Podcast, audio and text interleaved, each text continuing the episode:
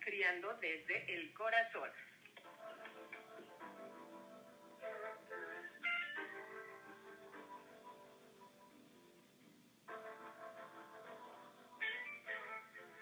Y está con nosotros Lili Escoto, que también es parte de la familia de Un poco de todo por la mañana. ¿Cómo estás, Lili Escoto? Buenos días. Ay, muchas gracias, qué lindos. Buenos días, un gusto saludarlos.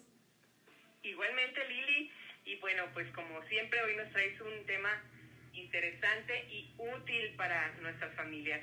Espero y que para sí. nuestros hijos, ¿verdad? Preguntar contra ordenar. Ah, Así es. Quiero invitarlos a reflexionar el día de hoy. ¿Cómo te sentirías si durante todo un día te dijeran qué hacer? ¿A qué hora te levantas? ¿Qué vas a desayunar? ¿Cómo te vas a vestir? ¿En qué te vas a ir a tus labores cotidianas? ¿Qué vas a hacer? ¿Cómo? No, qué horror. Diríamos, ya. Déjame paz. Ajá. Déjame vivir. Diría, déjame vivir. Sí, sí, te sentirías harto, ¿no? Hastiado. claro. Pues cómo, cómo sería tu actitud y cómo responderías ante los demás y las circunstancias. Pues así, ¿no? Súper mal.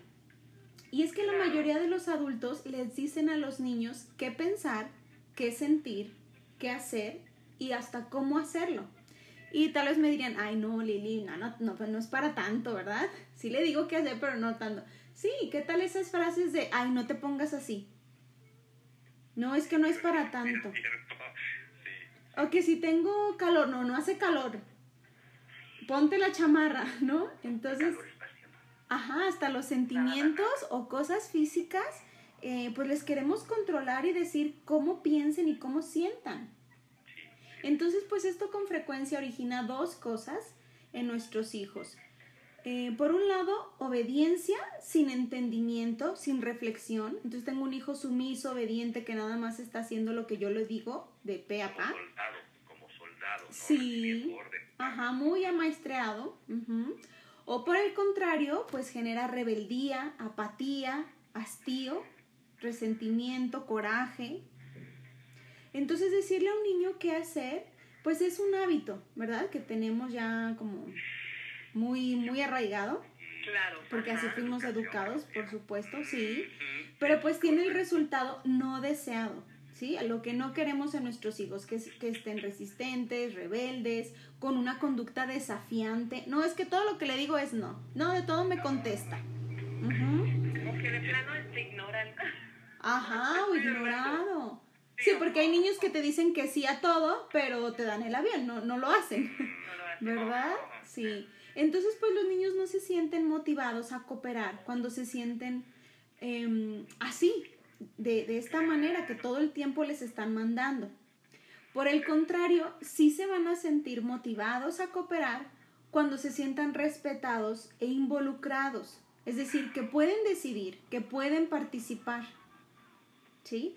Entonces, Preguntar en lugar de estar ordenándoles o diciéndole las cosas, pues puede invitar a los niños y a los adolescentes a cooperar y a solucionar problemas. Que es como esa visión que queremos que tengan, ¿no? Esas habilidades de cómo soluciono esto, qué hago con esto otro. No nada más estar obedeciendo, eso no me da habilidades de vida, No, no, no, no. Claro. ¿verdad? a ver, y por Entonces, ejemplo, ¿cómo podemos preguntarles? Sí, O sea, ¿cómo los- de ordenarles? Ajá, les voy a poner unos ejemplos. Los quiero invitar a que prueben y que cambien las órdenes o instrucciones por preguntas.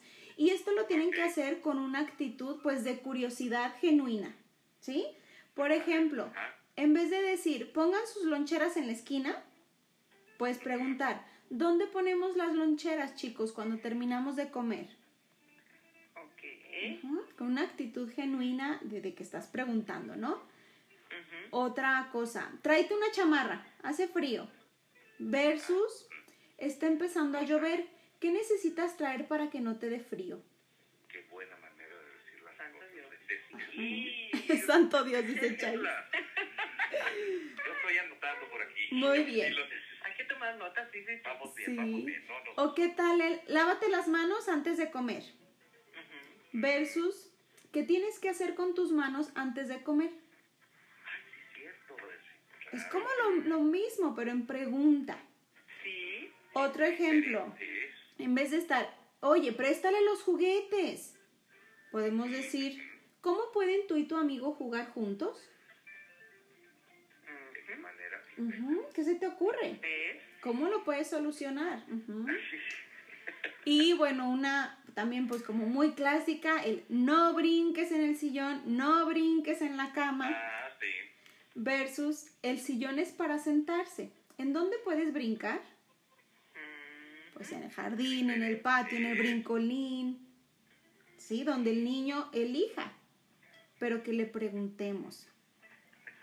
Oye, por ejemplo, eh, muy dado ahorita en estos tiempos de que entra a tu clase ya virtual, Ah, sí, pues, a- conéctate a la clase. Ya conéctate, por favor. ¿Qué, ¿Cómo le decimos? Porque "Ay, luego no nos hacen caso. Po- podemos decir, bueno, yo, yo así le digo, cielo, ¿qué te toca? ¿Con qué inicias hoy? No, pues con español, no con inglés. O, ¿ya tienes listos tu ma- tus materiales?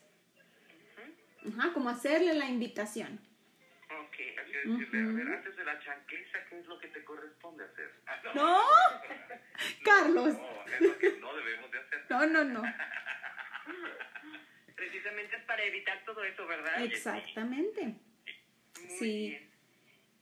Y bueno, pues, ajá, sí, sí. Los beneficios, pues, ¿verdad? Hay muchos beneficios eh, Sí. que logras tú preguntando en vez de ordenando. Ajá, quiero darle cinco beneficios A ver. de esto ajá. de preguntar en lugar de decir u ordenar. Porque a veces sí lo decimos de buena manera. Ajá, y tal vez no es orden. Pero de todas maneras le estás diciendo. Y es el mismo resultado de decir, decir, decir, decir todo el día. Ajá. Claro. Entonces, ver, cinco ahí, beneficios de preguntar. Uno, invita al pensamiento crítico, la reflexión y el procesamiento más profundo. No nada más de actuar en automático lo que me estás diciendo, sino que lo pienso, lo proceso. ¿Por qué lo voy a hacer? ¿Cómo lo hago? ¿A qué hora? Claro.